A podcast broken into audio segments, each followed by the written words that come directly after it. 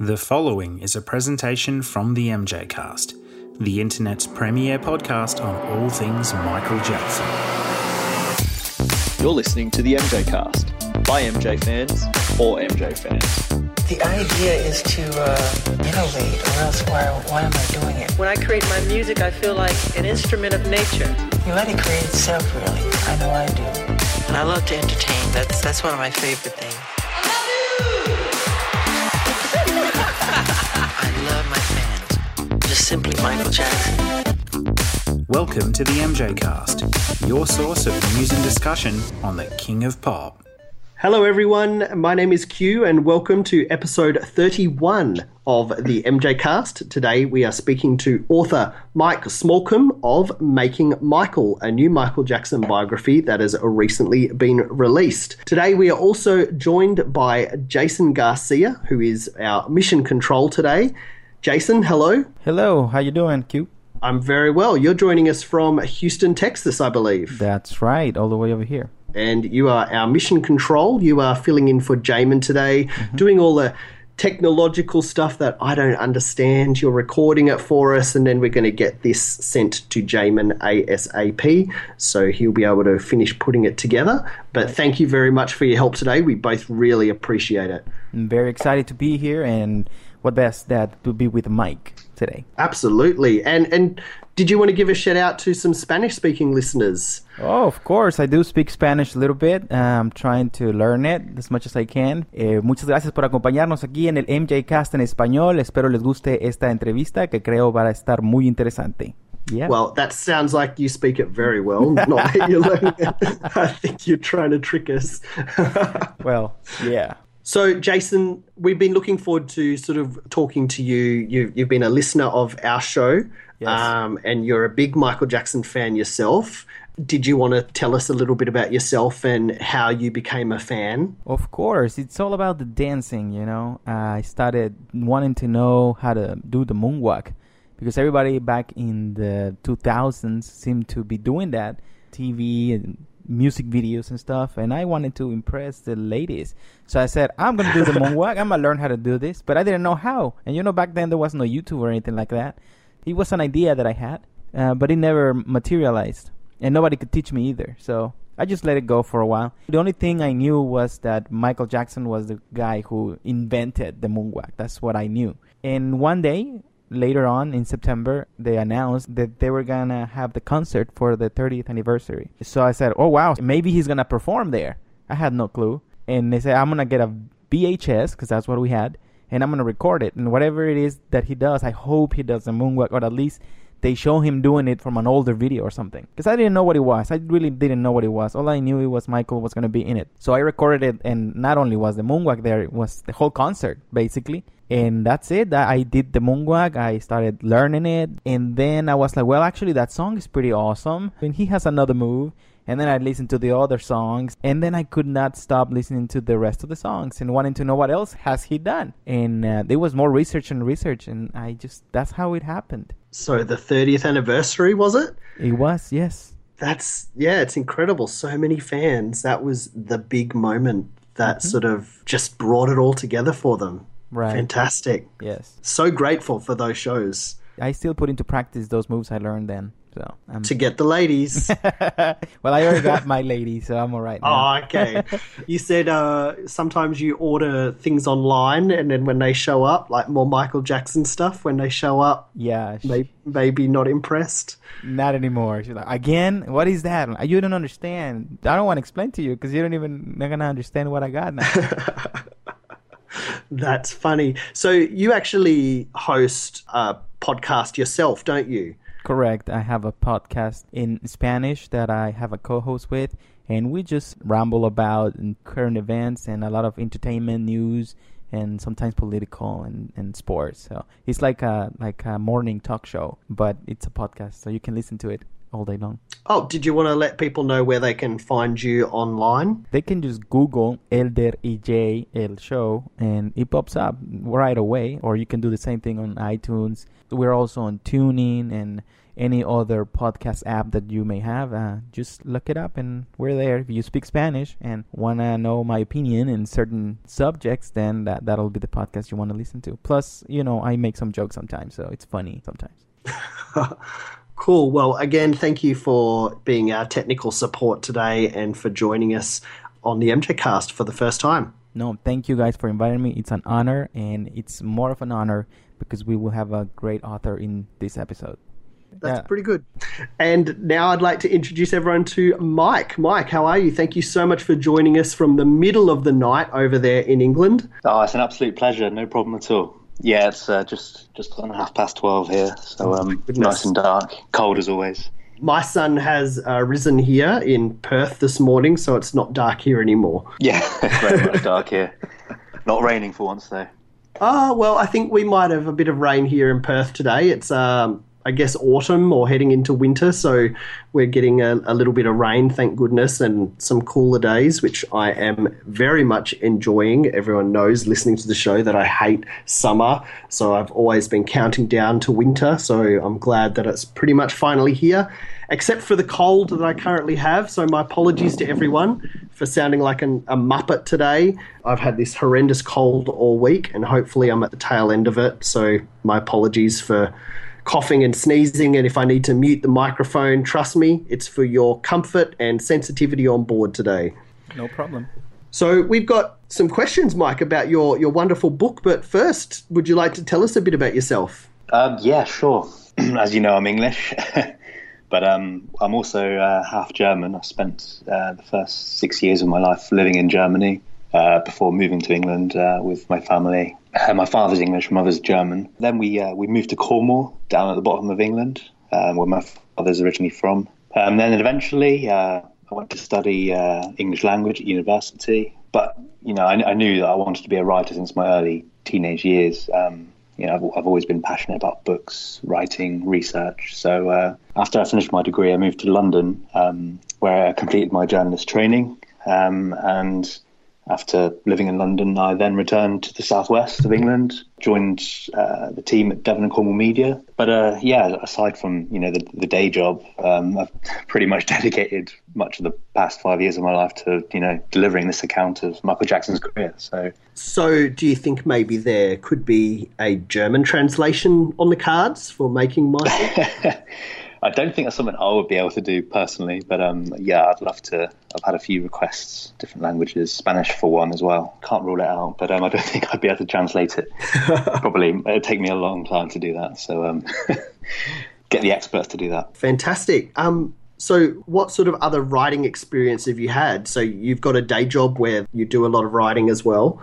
Yeah, day job is obviously journalism. So, um, I've been doing that for a good few years now. Um, obviously writing is, is my job, but you know, writing books and uh, sort of something like that to do my spare time.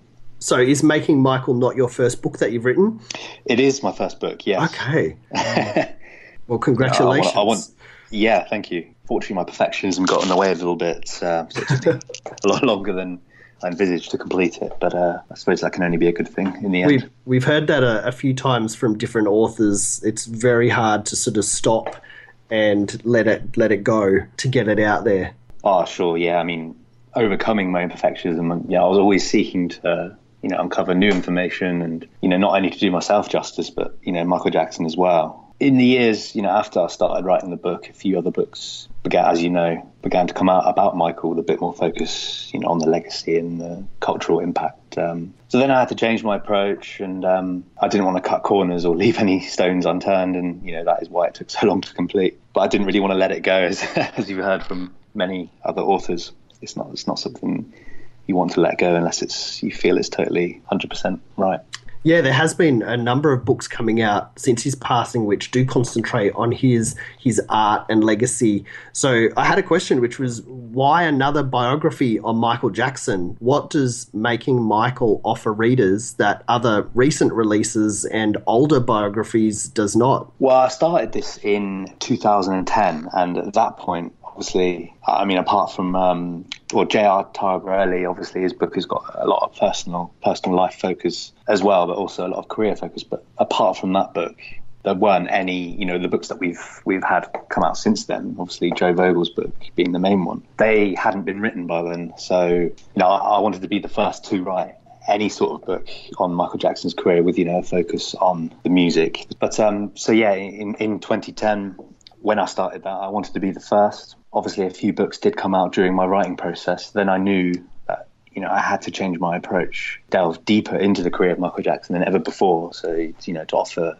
readers a glimpse of the real Michael. Part of the reason why it did take me five years is because I had to, had to try and make the book totally different to those other biographies that you've mentioned that you know came out. Okay, Mike, I wanted to ask you now that you're talking about that you wanted to make it different. Tell us a little bit about your writing process over those past five years that took you to put this project together. The starting point, you know, was to gather all the information that was already out there um, you know, in online forums, court transcripts, web interviews, old magazine and newspaper articles, and you know, bring all that under one umbrella. But um, I knew that you know the only way I could really go behind the scenes and deliver an accurate and most importantly fresh account of Michael's career was to you know, contact as many people who had worked with him as possible. In the end, over 60 of Michael's collaborators, you know, agreed to be interviewed, which was fantastic. I was both shocked and pleasantly surprised at you know how open and generous those individuals you know were with their time and insights. In terms of you know the writing process, was, the book was mostly written in uh, in Cornwall, where I live at the moment, and London, where I've previously lived and also in California when I was there, a couple of trips to do my interviews. Um, yeah, I twice travelled over there uh, to conduct some of the interviews face to face and uh, to get a feel for the city where you know, Michael made most of his music. So that that was really important for me. But, you know, as well as interviewing while I was in uh, Los Angeles, you know, I visited some of the recording studios where Michael worked, Westlake, where Thriller was recorded, and Record Plant, where Blood on the Dance Floor and Invincible were made. But um,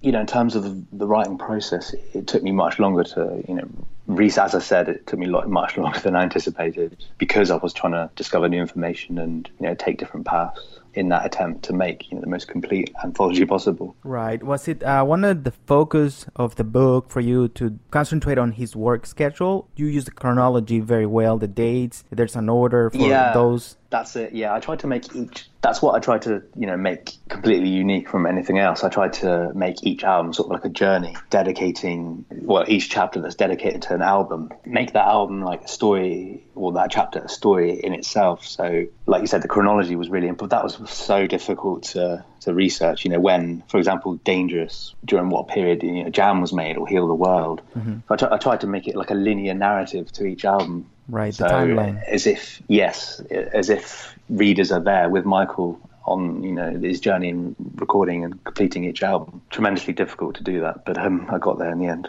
It was wonderful. I really enjoyed uh, making me feel like I understand how everything came together and like I understood the whole process. Sometimes I read other books where they mix all the dates together and I don't get it, but with your book, it was like I understood when it was fall, when it was summer. I, it's like I'm reading a Michael Jackson diary. Yeah, that that was the most important. You know, when I when I started the book, that was my real goal. That was the biggest challenge that I faced. It was incredibly difficult to get all that information, but uh, I got there in the end it was important to follow a linear narrative, you know, with twists and turns, you know, to make readers feel like they were there for the ride with Michael, like a fly on the wall almost. Right. What was the publishing process like for you after you'd actually finished putting it all together? I self-published it. I decided to do so from the beginning because you know, although although it was costly, I chose to self-publish this uh, rather than seek a traditional publisher for one simple reason, and that was control. Because wanted to fully realize my creative vision and not that of somebody else. You know, to have the final say on everything from, you know, the title to the content, the length of the book, the layout, the front cover design and the photos inside. So I was sort of the managing director of this from the beginning. Obviously I had it all professionally put together for me in terms of, you know, design, edits and all that. And it was very expensive. So was, as an author of a Michael Jackson book, I've had people say, you know, you're doing this for money leave Michael Jackson alone. You know, authors are always in it for the money, but I'm not. I'm not unlikely to make much money from this at all because I've self-published this through the fact that I love writing. Um, you know, a Michael Jackson fan, and it's just a book that I wanted to write from the beginning, as I've said before, because a book like this did not exist. So it's not. It's not about money for me. It's just you know, a labour of love. That's something we've heard uh, echo from a number of authors that people may say something like that, that you're trying to just cash in on Michael's name. But no. There's actually probably only a few authors in the world that make very good money from books, and they are the biggest names out there. So, no, you don't tend to write a book to earn money. That's for sure. Well, no, not not well. If you if you're published traditionally, like some of the other authors have been, then there is a chance of that. But self-publishing, obviously, it's more difficult because you know marketing budget isn't massive, and um, obviously I have to pay everything up front to self-publish the book, which was tremendously costly because obviously I wanted to have it done properly, as if it was done by a traditional publisher. You know, you spend so long on something like this that you know you want it to be done properly, so that did cost me a lot of money to do. But yeah, definitely not about the money. it's just the labor labor of love. So speaking of labor of love, like were you a, a fan of Michael before, and what was your fan journey sort of like? Yes, I was a fan because, in truth, I couldn't have written this book, you know, if I wasn't inspired by Michael's music. You know, after Michael's death, I did discover that, you know, there wasn't a book based solely on, you know, 45 year career of a man many believe to be the greatest entertainer of all time.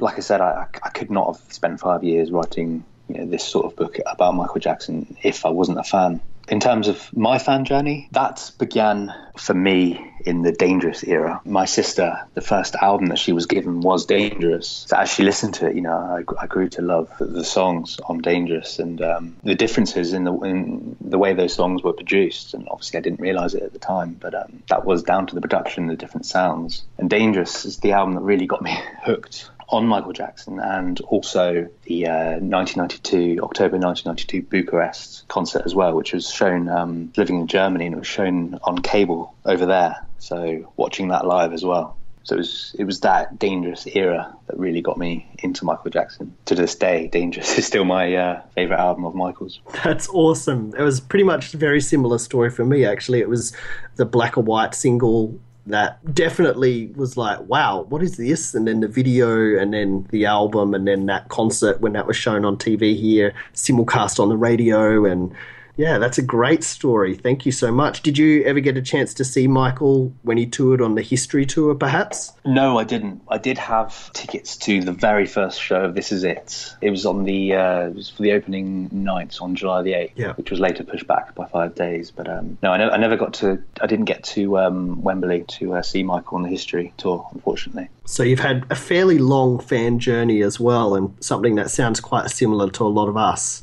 Yeah, definitely from from the very beginning since I was very young. Obviously, living in the UK and Germany, especially during the history era, that was really sort of the market for Michael Jackson was Europe. History and Blood on the Dance Floor. The single went number one in the UK. He was yeah. just absolutely huge, even after all that happened. I think it was America, obviously, where he lost some of that fan base. Maybe not fan base, but um, you know, fickle people who um, just decided not to listen in anymore. But in, in Europe, definitely, you know, he became bigger than anything during that history period. Do you think things would have been differently if he sort of toured more in the US after the 90s? What, in terms of popularity? Yeah. Um, I mean, obviously, as we, as you may know, he had that offer to um, tour around America for the Invincible to promote Invincible. Yeah. But um, obviously, 9/11 happened, and many artists cancelled their tours. It was a decision by obviously Michael and Sony to tap into, especially Australia, New Zealand, and Europe during the history era, rather than go back to the states. Well, then again, he he did he did do two shows in Hawaii during the history tour, which were absolutely huge. Yeah.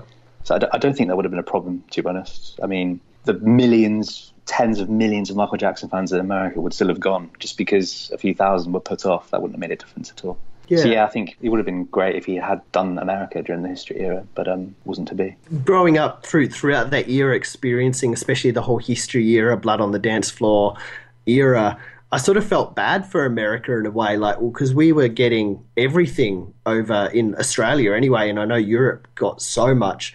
Uh, even things like the Ghosts box set was never even released in America. No. And I always felt bad for the American fans because we were getting these really great products and awesome things, and they sort of missed out on a few things. Yeah, Blood on the Dance Floor. It was released in America, but you wouldn't have known it with the promotion. but yeah, History and Blood on the Dance Floor were massively promoted in Down Under, in Australia, New Zealand, and across Europe. So yeah, those American fans, unfortunately, did miss out on that, which is a shame. But uh, that's just the honest, way it was. That's just yeah. Obviously, the English tabloids were always very harsh on Michael. I think there was a fear at Sony that his popularity had diminished in the United States, unfortunately, which wouldn't have been the case because the tens of millions of hardcore fans were still there and always would have been. And still are. And still are. Delighted to have with us one of America's youngest institutions. Five of our very favorite people who, in fact, are doing us the honor of letting us celebrate with them their 10th anniversary in show business. A great welcome, gang, for the Jacksons.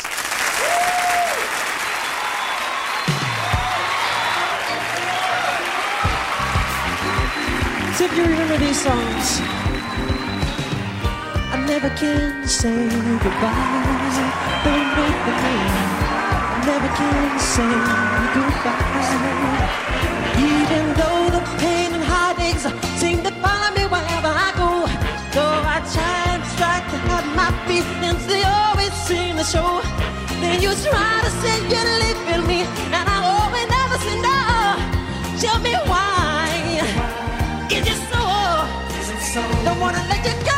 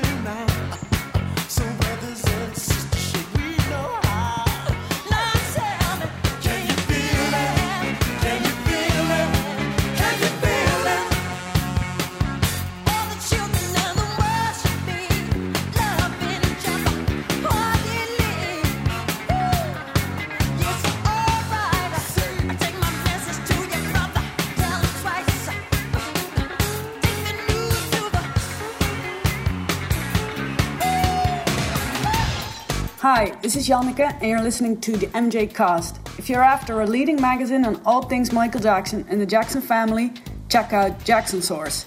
Jackson Source publishes Jackson Magazine annually, and it offers a full retrospect of the previous year covering all the news, highlights, and events of the first and next generation of Jacksons in the form of articles, interviews, photos, categories, and exclusive contributions from Jackson family members.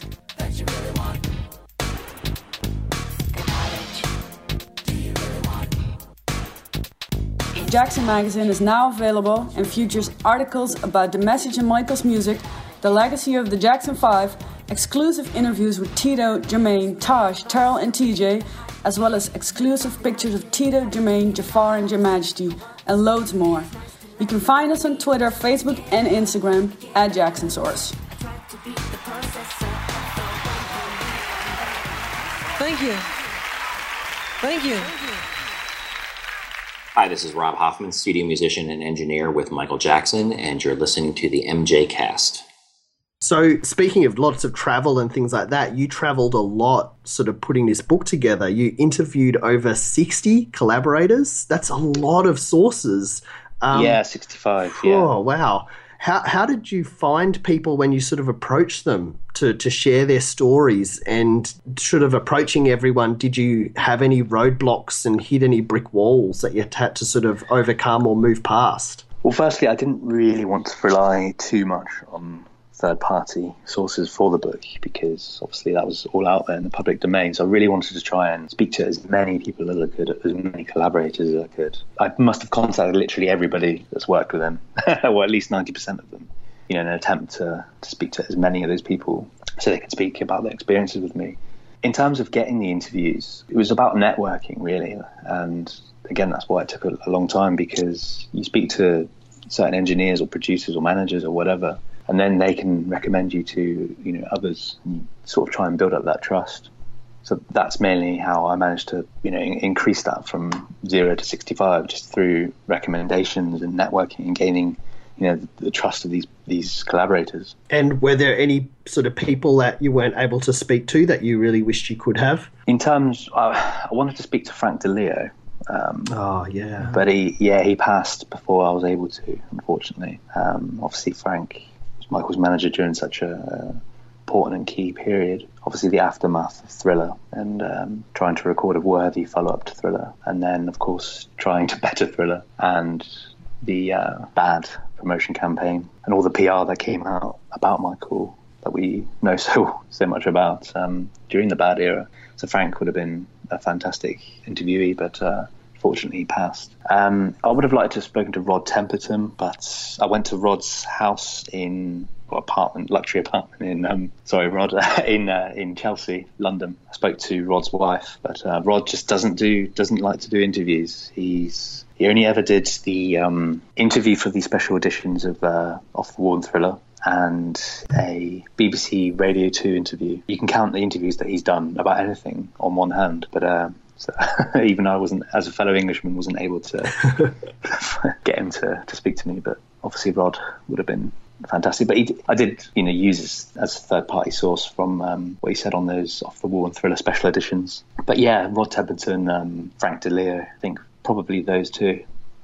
And then I noticed in the back of the book, you've got every source there listed so well. It was incredibly thorough. I actually don't remember a book where I've seen it so thorough, where you've listed all your sources. And, and if it wasn't an interview that you did personally, you've said where you got the information from. And for example, like um, information you got from, say, Twitter or interviews with Karen Faye, you've got in there maybe stuff from court transcripts as well. I believe you probably used in in yeah, some parts. Yeah. Yes. If I haven't done, I'm not going to. I'm not going to claim that um, someone else's interview is mine. I mean, that's I've I've seen that in other books. You know, where people have listed certain interview as their own, and um, I would never do that because you know, they've worked hard to get those interviews. So of course, I want to meticulously note all my sources where I've got everything from. Mainly and mainly because for accuracy, so fans realise, you know, that, that quote, this information, and where they can see for themselves exactly where that came from. But like you said, it was it's, it's a big old um, source section, and again, that also took up a big chunk of my time. But uh, it was important for me to do that properly, definitely. Mike, out of the people you spoke with, are there uh, a few names that stand out whose contributions really helped shape this book? Yeah, I mean, I'm obviously I'm grateful to all of them, but um, I suppose a few did stand out. In probably Jimmy Jam, you know, one half the songwriting production team, which is more American number ones than any other in history. Obviously, Jimmy Jam played a key role in the production of the History album, and he was such a, a great help for me for my research for the chapter on that album. Um, Sandy Gallin as well, Michael's longest serving manager, who managed Michael through some of the you know most difficult years. Obviously, there was the uh, the dangerous era, and then what happened after that, and then history as well. Sandy filled in a lot of gaps. Um, he was brilliant. About a three-hour interview, I think that was. Brad Buxer, you know, arguably one of Michael's closest and most trusted musical collaborators. Brad filled in lots of gaps as well, especially on Blood on the Dance Floor, which was the most difficult chapter to write for me. Bruce Swedien, Quincy Jones' legendary engineer, who was another of Michael's most trusted collaborators. Bruce was brilliant, you know, almost became friends, you know, e friends, let's call it, via phone conversations. He was just Bruce's lovely, amazing, gentle, fascinating, you know, man. He's just that was phenomenal. Billy Bottrell, obviously a key member of the production team, which created the Dangerous album with Michael, produced Earth Song as well, which was created during Dangerous, but ended up on History. Uh, Fields, Michael's lawyer. Other honourable mentions: Steve Porcaro, uh, who wrote Human Nature, Buz Kohan, very close friend of Michael's, uh, Michael Durham Prince, Dieter Wiesner, the um, or Wisner, Michael's German manager from um, a very brief period, 2003.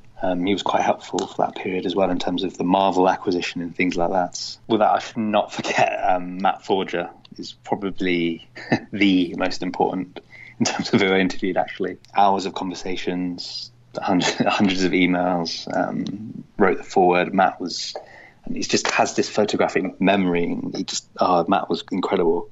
I'd say Matt was definitely the most important in terms of you know feeding me information. But yeah, just so grateful for all of those collaborators for giving me their time. They were fantastic. I wouldn't have been able to write it without them, obviously, because they were the ones who were with Mike on that journey. Incredible journey. And I think um, for listeners, like hearing some of those names even just some of them is incredible to, to learn from. But yeah, there's a huge list, like all of those names that you just mentioned, and then so many more. The amount that we learn from them is just incredible. Yeah, obviously, I couldn't speak to Michael himself, so um, the next best thing is those collaborators who were there in the studio, you know, recording those albums with Michael. so, in terms of writing a book like this, they were key, very key. And I wanted to get, you know, I wanted to do my own interviews, get my own new information because, like you said, we have had a lot of biographies come out lately. So I wanted to make something completely, you know, unique, new information. So that was so important for me because this is, you know, about you know trying to make like I said, because I've self-published, that means that you know this. I'm trying to do myself justice and Michael Jackson. So I try to you know be as accurate, thorough as possible. Uh, it's not just about having a publisher say, "Can you do a Michael Jackson biography?" And turning it around in one year and saying whatever I'll rush it. Here it is. It's it's about the art for me. It's, it's about the art of writing for me to, to make this as, as accurate and thorough as possible. Mike uh, so when you first started writing or you got the idea did you get any kind of doubts about it at the beginning that maybe people were not going to talk to you? Or you always thought this is what I'm going to do and no problem?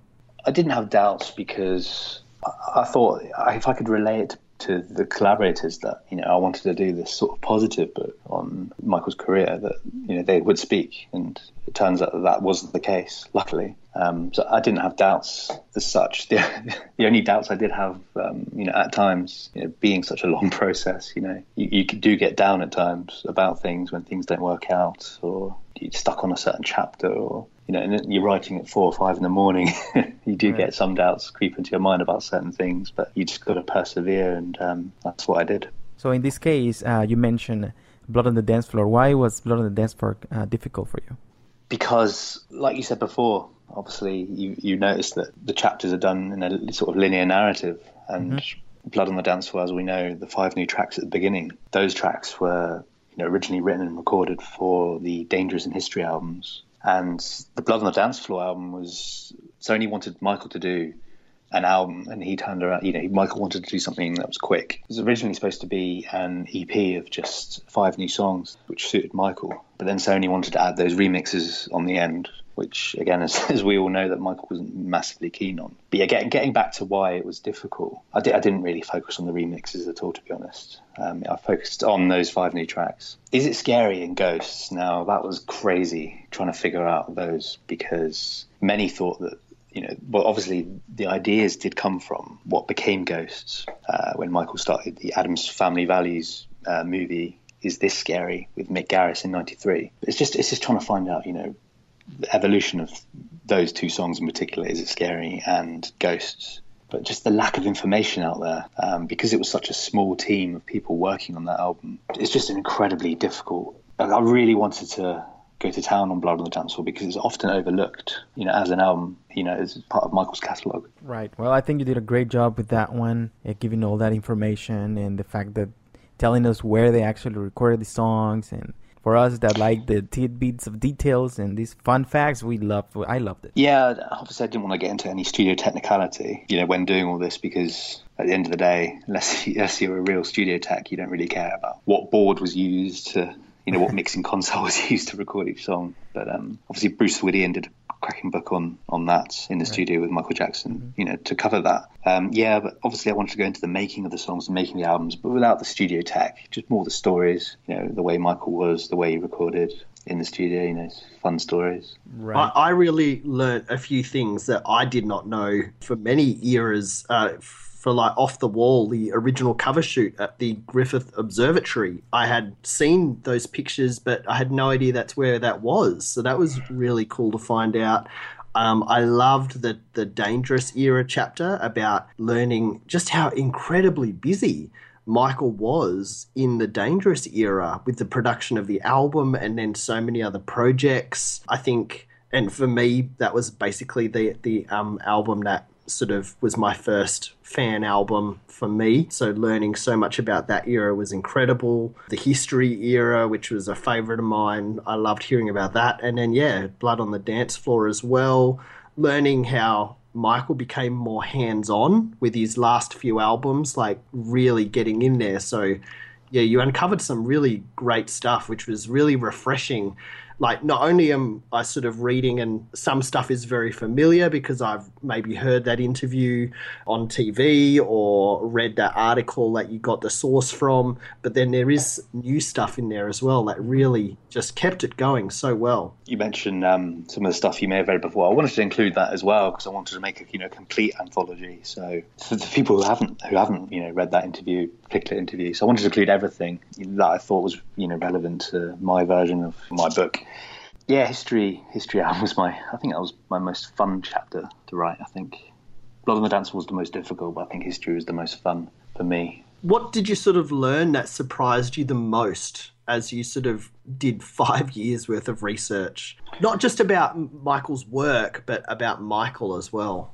Probably his. I mean, we all knew he was very competitive, um, a perfectionist, but he was quite cutthroat in terms of you know if he he wanted to get to the top, and you know there wasn't a lot that was going to stop him. So I think you know yeah there was a cutthroat you know shrewdness to him. Is ruthless a word that you could use? Yeah, ruthless. I think, but um, if you want to be the greatest entertainer of all time, then you need some of that in your personality for sure. I mean, obviously, Michael was 90% of the people I spoke to said he was, you know, literally the, the nicest human being that, you know, they ever met. So he was an you know amazing person, but as we've heard before, he he had that side to him, especially in in, in the business world. He knew what he was doing. He, people thought he was naive and childlike and joking, but he knew he could switch on to he could switch to another side and he knew exactly what he was doing, both in business and music. Maybe not so much in finance. Um, yeah, well, you say that, but um, the reason Michael was able to spend beyond his means for so many years was because of buying ATV. Oh, for sure, yeah. So Michael used that as collateral for all these loans, and all he had to do was sell it, and he would have been back in the uh, back in the black. So, but he, towards the end, he just didn't want to sell that catalog. If things got really bad, he obviously would have, but um, that you know that was the last thing that he wanted to do. He wanted to keep hold of that catalog. Like you mentioned, he was maybe like had a bit of debt, but he was very asset rich. Yes, towards the end, he was cash poor, but very much asset rich. You know, all those assets that he did have really were key in keeping him afloat. And you know, get, having those assets in the first place was down to his shrewdness in terms of business. Right, and he got those uh, the catalog right after Thriller uh, with all that money that he got. And talking about then the Thriller's era, how do you think that the success of Thriller affected Michael and all his work? It affected him in two ways, really. Um, obviously, Thriller catapulted him into becoming the most famous person in the world. So he you know, did want to come out to the public eye for a little while. In terms of work, to top Thriller, trying to, you know, in terms of both sales and the quality of the album, that sort of, he was obsessed with that bad album and trying to make it as good as possible. So the success of Thriller, well, I suppose it's not necessarily negative because it just drove Michael into trying to make something even better. But there was some criticism in some quarters of the media that Bad didn't top Thriller. But um, I quote in my book, did uh, Picasso and Michelangelo ever trace over their best work? No. Yes, Thriller may have been the peak in sales, but Bad was still phenomenal, dangerous history, still phenomenal sales. So how do you think his artistic legacy has been handled since his passing? I noticed that you finished the book pretty much right at his passing, and then you address in the afterword, I think it is, some of the, the posthumous mm. albums, but you, you didn't go into those in this case. So, how do you think his artistic legacy has been handled? I think it's been handled well mostly. The state has made a phenomenal amount of money, and obviously some fans are going to be against you know, the ways that they've gone about doing that, but there was debt to clear. But yeah, those albums, personally, I don't agree with those albums because of the way Michael was. You know, his songs that didn't come out didn't come out for a reason. You know, either because he didn't like them enough or they weren't ready. So you know, for for, for other producers to go in and change those unfinished tracks after Michael's death, I don't. Ne- again, I can't say for sure, but I just I just don't think Michael would have wanted that.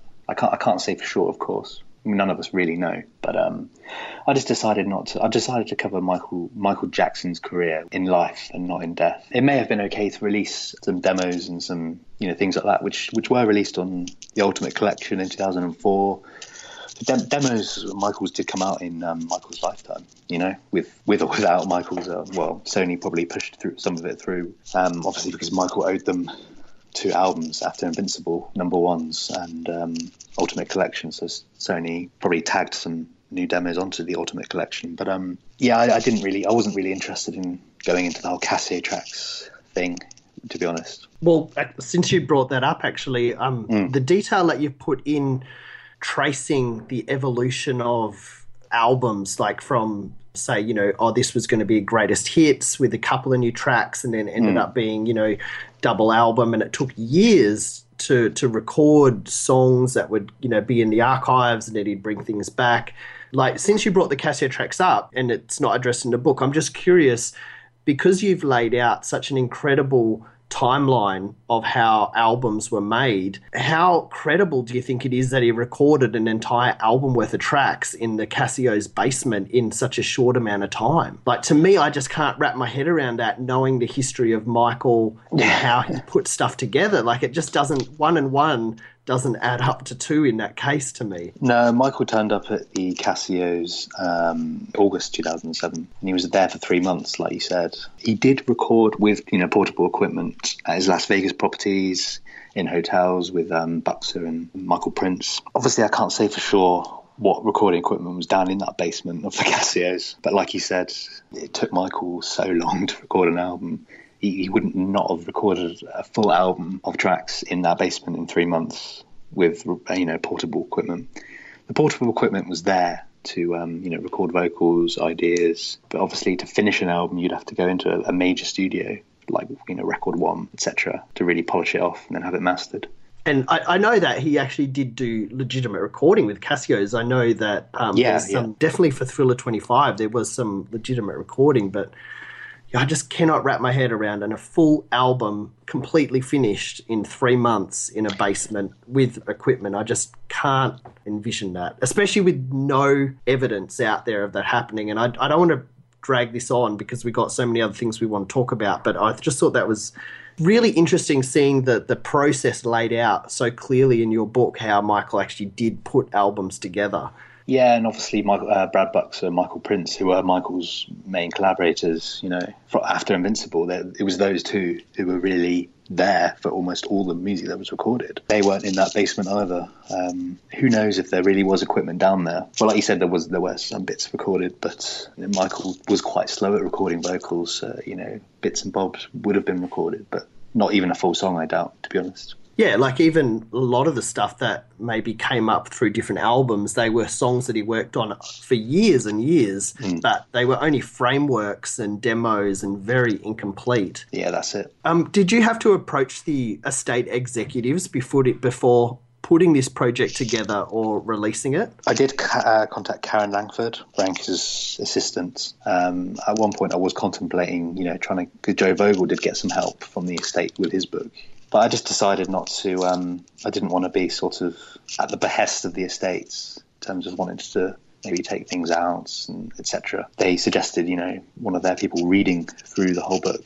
So I just decided not to get involved with the estates and just sort of go it alone and uh, continue being in full control and being able to you know cover what I wanted to really cover. Because if the state had read it, then you know there's a high chance that there's something that they would want to take out. Obviously, I can probably think of a few things. yeah. So, there you go. When it comes to Michael's uh, film interests, uh, mm. I've read uh, many books where they only say that, and that's that's all they say. But in your book, you went and told us titles and gave us uh, names of characters he wanted to play, which I didn't even know, and that was very interesting. Uh, did you make an effort to actually tell that part? The the main focus of the book is the albums, but I also wanted to touch you know, upon the tours, the films as heavily as I could without making 10,000 word, 10,000 page book. I can't really remember how the sort of film information came together. I think it was from speaking to people like Buz Kohan and Dieter Wiesner and Sandy Gallin, who you know just asking them that information because you know we as we all know Michael that was his big dream to really crack the movie industry. Mm-hmm. So it's just questions that you know I ended up asking some of those collaborators, and then obviously eliciting that new information from them, such as you know Peter Pan in '83, um, Spielberg, and then um, when Sally Sandy Gallin came in, and obviously the Sony contract,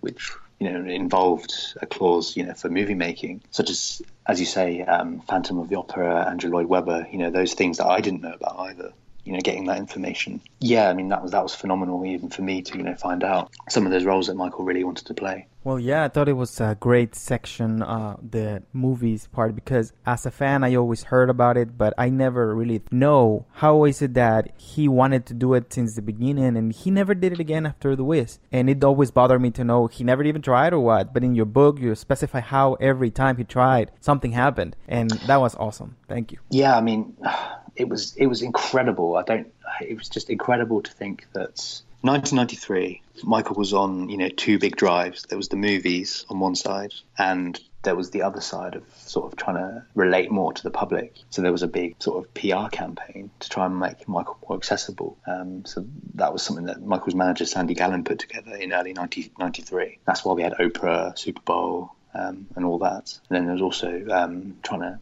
break into the movie industry. And then obviously what happened with the Chandler um, situation shut all that down. And then 10 years later, Michael again was working with his management on the MJ Universe project to try and become more accessible by doing all these, you know, signings, publicity tours, etc., as well as the movies once again. And then suddenly we have the Arvizo thing. So that was, I thought that was very strange how that was shut down twice by those, you know, two similar accusations. Even hearing about the Peter Pan film concept, which I mm. guess that, and then Hook, because we'd always sort of, um, well, growing up, I'd heard that, you know, Michael was meant to be in Hook. But then reading your book, there was actually sort of two separate projects from Spielberg that sort of I guess got confused over time into one mm. project and that sort of yeah for me that really cleared that up. I was hoping there'd be more information about the Midnight project, the film project, but that oh, only got yes, a, yeah. a, brief mention in your mm. book. Yes. Um, well, in terms of Peter Pan, um, the idea Spielberg was obviously impressed with Michael's work on the ET album, and as we as we know, Peter Pan, Michael loved Peter Pan. Spielberg knew that, and Peter Pan it was a very Spielberg sort of character in terms of film. As I explain in the book, you know, for certain reasons, Spielberg never got Peter Pan off the ground um, in the early to mid '80s.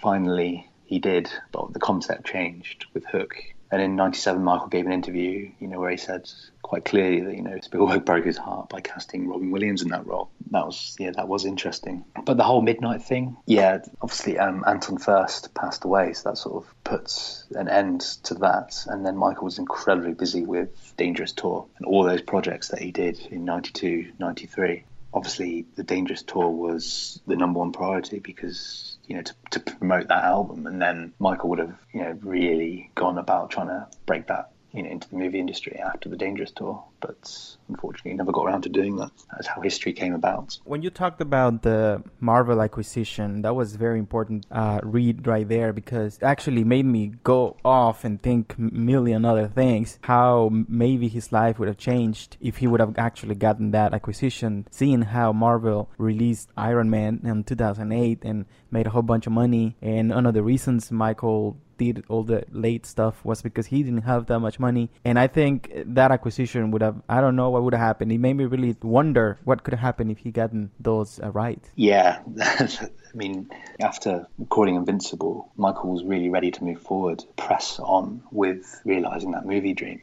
And also, you know, expanding his business empire. And Marvel would have been, you know, one side to that, and obviously maintaining Sony, Sony ATV on the other. But yes, in, in 2009, Marvel was bought by Disney for uh, four billion, and you know, film franchises such as Spider-Man, Iron Man, like you said, and the Avengers, they've made billions of dollars in revenue. So you know, who knows what could have happened there. But as Dieter Wiesner said, you know, Michael was right. He knew what was coming because you know of the success of those franchises. So that would have been, as you said, it would have been fascinating to see what would have happened. Michael really wanted that catalogue, Marvel, but um, it was never to be. There was a, it was a setback for him, but if he ever suffered a setback, he would just focus his energy on onto something else. So it just wasn't to be with Marvel. It just made me think a lot of things. Yeah, I mean, there's so many different different scenarios that could have happened. I mean, what would have happened if the Chandler thing hadn't come up? But then we wouldn't have had history. Michael often tried to turn, you know, negatives into positives. Who knows? You're right. Thank you. Thank you for that. Now I feel better. Now I'm calm. but what, yeah, what, unfortunately, what it is what it is. Unfortunately, but I, as I say towards the end of the book, the controversies in Michael's life, the eccentricities, they all came together to make Michael Jackson who he was. Almost that side to him made him even bit, you know, even bigger, just just unique, sort of mysterious star. I just think in the end, all these elements came together: the talent, the music, the controversies, the personality, to make Michael Jackson possibly the most famous person to ever live. Don't, don't necessarily think some of the you know eccentricities. It was just Michael's personality, and it worked, and people adored him for it. That's why we love him. That's right.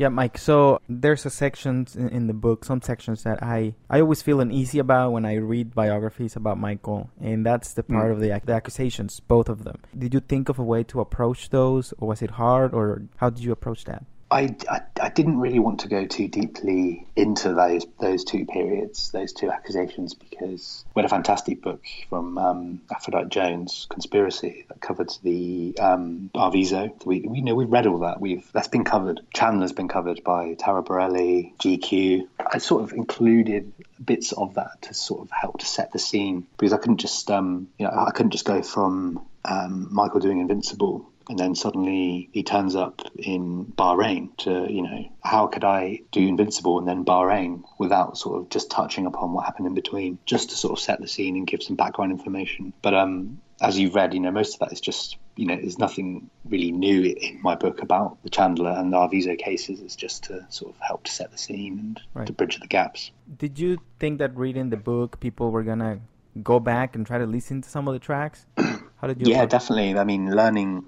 I'd, like to think that most fans will learn some new information about Michael and the making of his albums and you know the songs from reading the book. So you know, I'd, I'd love for them to be able to go back in and listen to songs with you know, a new perspective and think, well, maybe I didn't know that, and then go back and listen and think, ah, you know, to try and relate information in the book to the music. That would be fantastic if you know that is the outcome. That'd be brilliant. Definitely something I'd be proud of if that is the case. Well, I definitely went back and listened to a lot of the tracks. So, yep. That's brilliant to hear. Yeah. Definitely. So it's a very complete book, but did you have any stories that didn't make the final book? Yeah, there- there are a few. I mean, obviously, I didn't leave anything out, but there's definitely nothing that I left out because you know that I really wanted to include because I would have because it, it, it would have been my decision. Luckily, you know that's partly why I wanted to self-publish because I wanted I didn't want a publisher to turn around and say you're not putting that in, you're not putting this in because we don't want it to be in there. But um, I'm, what I'm going to do is I'm going to um, publish some of my interviews with collaborators in full on my website because you know some of them are hours long. So I hope that people would enjoy those, you know, to see them in full. So yeah, maybe there'll be a couple of bits and bobs that people will be able to. Can't wait get- for those. get- yeah, so keep an eye out on that. Yeah, that would be great. Be like a reading a couple of new books in itself. I think some of the ones, but they're very long. Can Some never learn too much. nope.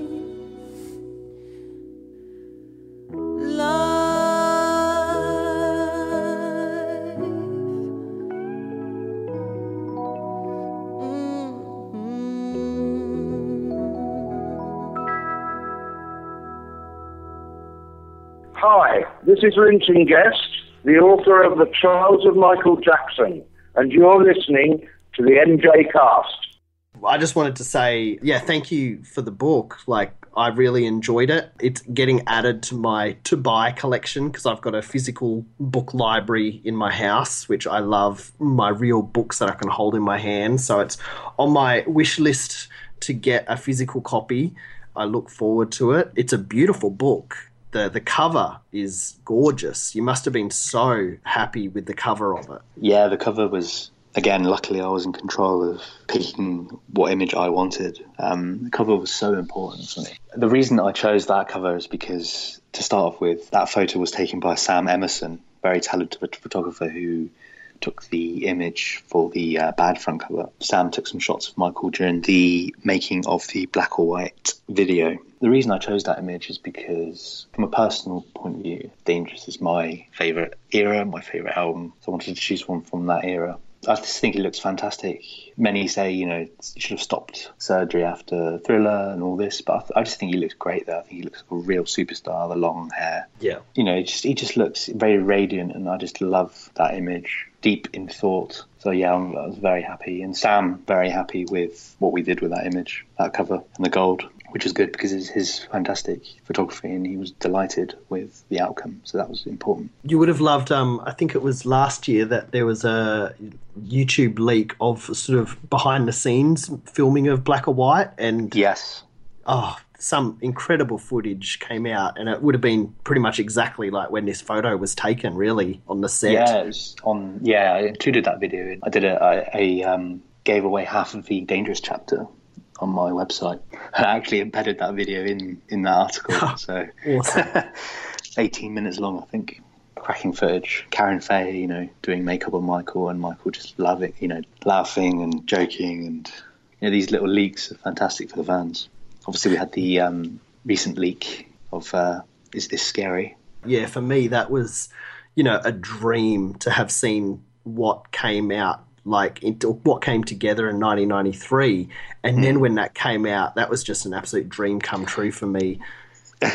Yeah i just wish it had come out when i was doing my research.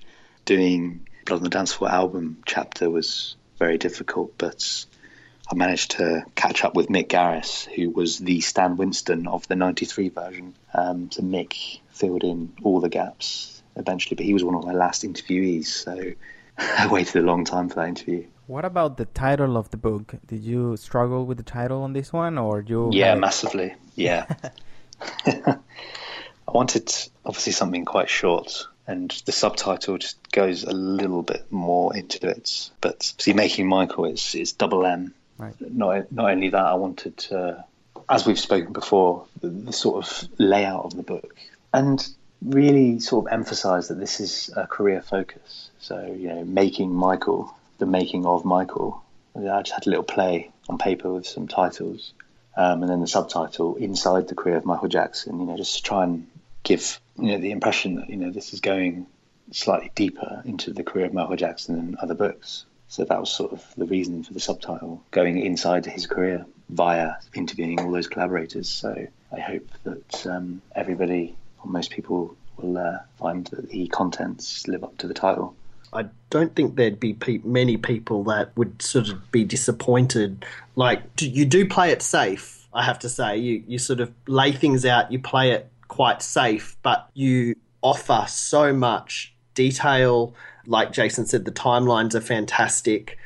I thought you're like Jason mentioned. Also, you covered the '93 allegations and the 2003 2005 um, drama, you covered that really well because it's a really tricky topic to cover. You sort of didn't get bogged down in the detail. You didn't pussyfoot around with, oh, did he do it? Did he not? Like some other people sort of subtly mm. put into their work. Um, I mean, you just laid it out because you didn't dwell on it. It sort of, you read through it and you got it and you understood it and you could see quite clearly what was actually happening in both those instances. So I thought you handled that really well. I didn't want to put in my own opinion because uh, well, who cares about what I think? I wanted to sort of separate my opinions on things and just present the way things really were, rather than me thinking, you know, what, what does the author think? Did he do it? Didn't he? Blah blah blah. Who cares? You know what my opinion is at the end of the day. I mean, and why should they? And I think um, as a if you're a Michael Jackson fan, we already know what your opinion is anyway. Yeah, exactly. So I wanted to uh, detach myself from you know, unless you're a collaborator who who's known him for years, then there's no reason why you should, you know, stick in your own opinions in these things. You sort of let the collaborators write the book or lead lead it. I read this question in an interview that you did, and I loved it. So I'm actually going to pinch it myself and ask it here also. If you had the chance to meet and talk to Michael, what three questions would you ask him and why? Yes. Um, well, I'll start off with repeating the ones that I did use, um, and then maybe yeah, adding please, a couple more. That was, um, that was great. My first one: Which three unreleased songs do you wish to complete? Because we've heard plenty of you know Michael's unreleased music, but we want to know which was which one was his favourites of the ones that didn't make it. I mean, I'm sure he wouldn't have told us, given anything away, obviously, but um, it just would have been great to hear which you know three or maybe more unreleased songs that you know he really wished to complete. But we did manage to catch a glimpse of that list mm. that he so you know tragically wrote and left on his mirror in Carolwood. I suppose that sort of gave us an idea into which tracks he was still thinking about. But that question would lead me on to the next one. Would you want any of your unreleased music to be released, you know, after you pass, that may may have given the estate some sort of guidance at least. It's almost a shame that no one did ask him that outright because that would have solved a lot of these issues, I presume. But um, he, you know, he never did answer that in his in his lifetime. But like I said, although we can't say for sure, I do have a feeling his answer would have been no. And the next one was is there anything you would change about your career? But he did do a, a little 50th birthday into TV, you know, interview.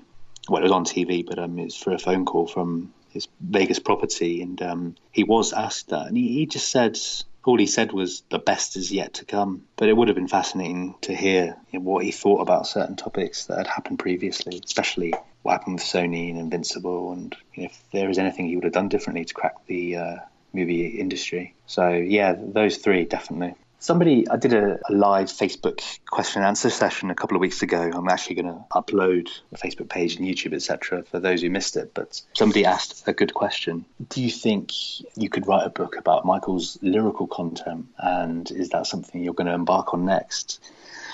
And my answer was no, I couldn't write a book about, you know, the, the lyrics of Michael's songs because Michael was the songwriter, well, for at least you know ninety percent of his songs. Obviously, he co-wrote some of his songs, or for example, "Man in the Mirror" Thriller weren't written by him, but um, only the songwriter really can you know write about the lyrics because they may mean something that you know we may think those lyrics mean something.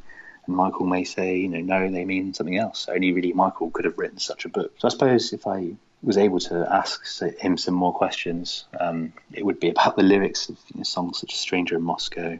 Some of those, you know, especially I think lyrics from the History album, because the way Michael was feeling, yeah, when he wrote those lyrics, even morphine, you know, what, where was I never managed to you know, dig out where, where was when exactly did Michael write morphine? Just things like that. Definitely questions about the lyrics. I think um, hearing about the lyrics from Michael himself would have been just incredible one day. Mm. I think, and it, we always talk about when he did TV interviews and things like that. It's such a shame that no one ever asked him that question, like, "Tell Mm. me about the lyrics of this song and what does this mean?" And they never ever got into that. And now we don't have the answers to those questions, and we never really will from the songs that he wrote. But even the songs that he didn't write that he sang, his meaning behind when he was putting all of his effort into singing them could have been something completely different as well. Yeah, I mean, in fairness, there were a couple of cracking interviews um, that Michael did when promoting history. Um, yes, a couple of cracking long sort of internet chat interviews that he did, which explained, which was very helpful for Invincible. Which you know, and obviously coming from Michael's mouth is what you want in terms of lyrics, etc. But you know, explain he explained about Unbreak, Unbreakable and Invincible and the meaning behind those, why he chose Invincible as the title, um, what he why he loved that song Unbreakable. So there were a couple, but like you said, nowhere near enough. Thank you so much for answering that question again on the show for our listeners. A question that we ask pretty much all of our guests is something that we then often play again, maybe at the end of the year or certain events, is how do you think Michael should be remembered? It's just, it's a it's a cracking question. It's, it is. God, yeah, it's the most. I've done so many interviews. It's one of the hardest to answer. I'm sorry. It's a good thing though. You you want to you want to challenge the interviewees, eh? yeah. There's so different, so many different elements that can be remembered.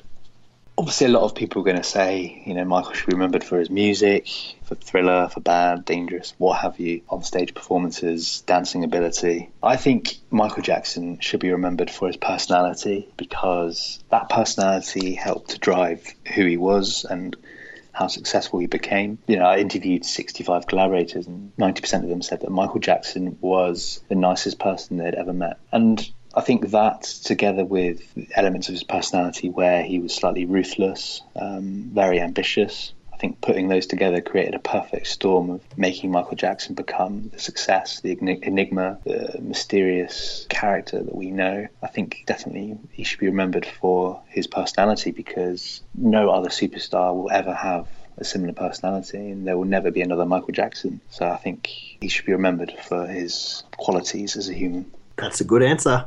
Mm, there so you there you go. Thank you. I'm glad that you thought about it and I'm glad you could answer it. Thank you so much. no problem.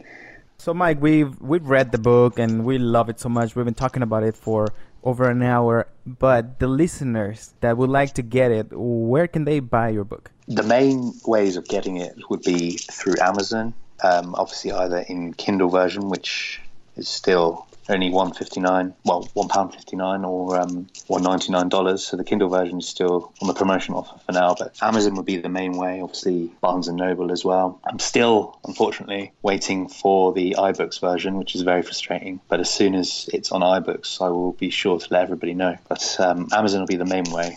If um, you want a signed copy, you can order that through my website, makingmichael.co.uk. But um, yeah, Amazon for a non-signed copy or signed copy through my website. But I'll be sure to let everybody know when it's out on iBooks. Okay, and now that you mentioned your website, what other ways can people reach you? Very, you know, very accessible. Um, Twitter, Facebook, um, email through uh, my website or info at makingmichael.co.uk. I was very frustrated um, during, you know, write, writing this book when you know, emailing certain people, and I don't like it when people aren't accessible. So I'm always happy to answer any questions you know, about either about Michael or about about the book. I'm always open to answering anything, so that's no problem at all. Um, yeah, just tweet me, private Facebook message, or email me even at info at makingmichael.co.uk, and I'll try and answer you know everything as much as I can. Um, of course, on Twitter, your handle is Mike Smallcombe One, all one word. So that's how you can find Mike over on Twitter. What's next for Mike Smallcombe? I'm just I'm I'm seeing this through first because I've, I've spent you know blood, blood, sweat, and tears doing this book. So I want to I want to get the word out about it and you know try and garner as many reviews as I can. Always very grateful for any reviews. For now, for, for the next few months, I'm gonna you know really try and get the word out about this and hopefully you know see see what reaction it gets. I mean, very happy so far and I, I, do obviously that was you know the big aim for me was to try and you know please as many people as I can with it and try and present you know as much new information as I can. You know I don't care about you know, the commercial aspect of this. I care about you know, doing myself justice, Michael Jackson justice, and just it's about the art for me. Trying to reach as many people as I can with it and hopefully ed, you know educate some some people on some new things about Michael. So I'm not I'm not really looking beyond this at the moment. Um, you know, I'd love, obviously, I love writing, I love research, and I'll definitely be doing more books in the future, no doubt about it. But um, I will have to think hard about what subject or if, if a subject comes to mind. I mean, I have thought about it a little bit, and I'd like to do some, um, like to do something about West Coast hip hop in the '90s and uh, you know, the era of Dr. Dre and Snoop Dogg, Tupac, and um, you know that that era would be fantastic to write a book about. But we'll see. people, people have joked that I should do Prince next, but um, can safely say I won't be doing that one. Um, in Prince did he had 39 studio albums in his.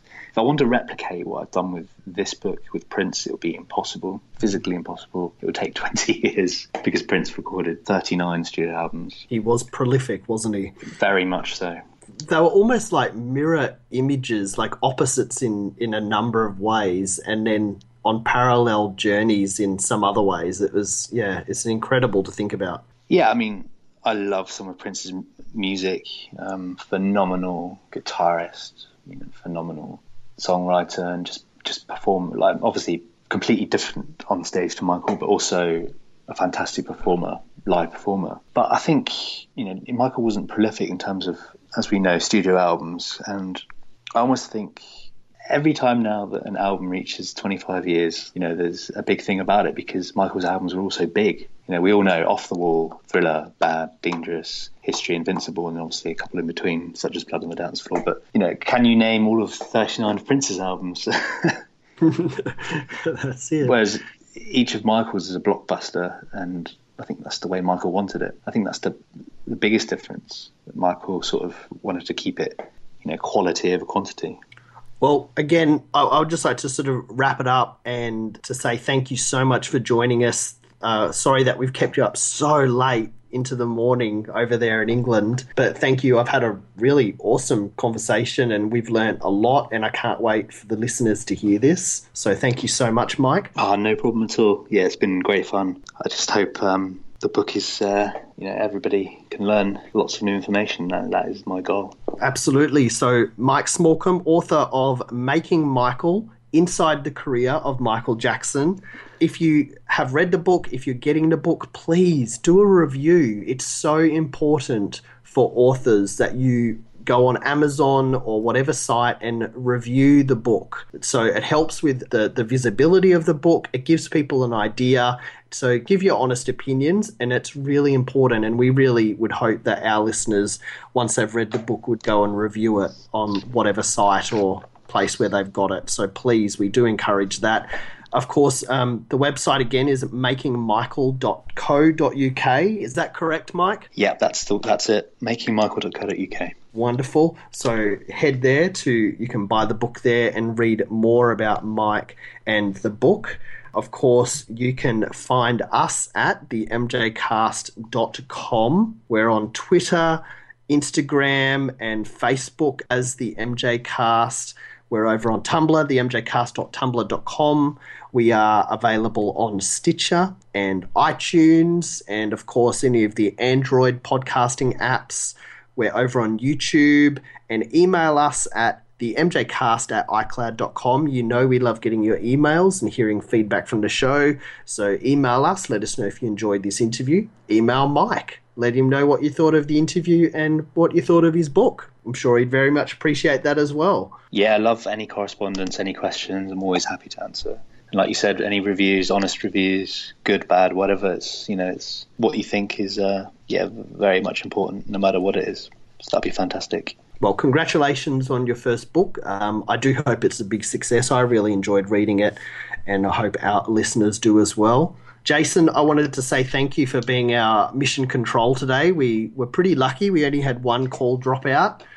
so thank you very much for your technological help and filling in for Jamin today. And I have to say, Jason, you came up with some pretty great questions as well.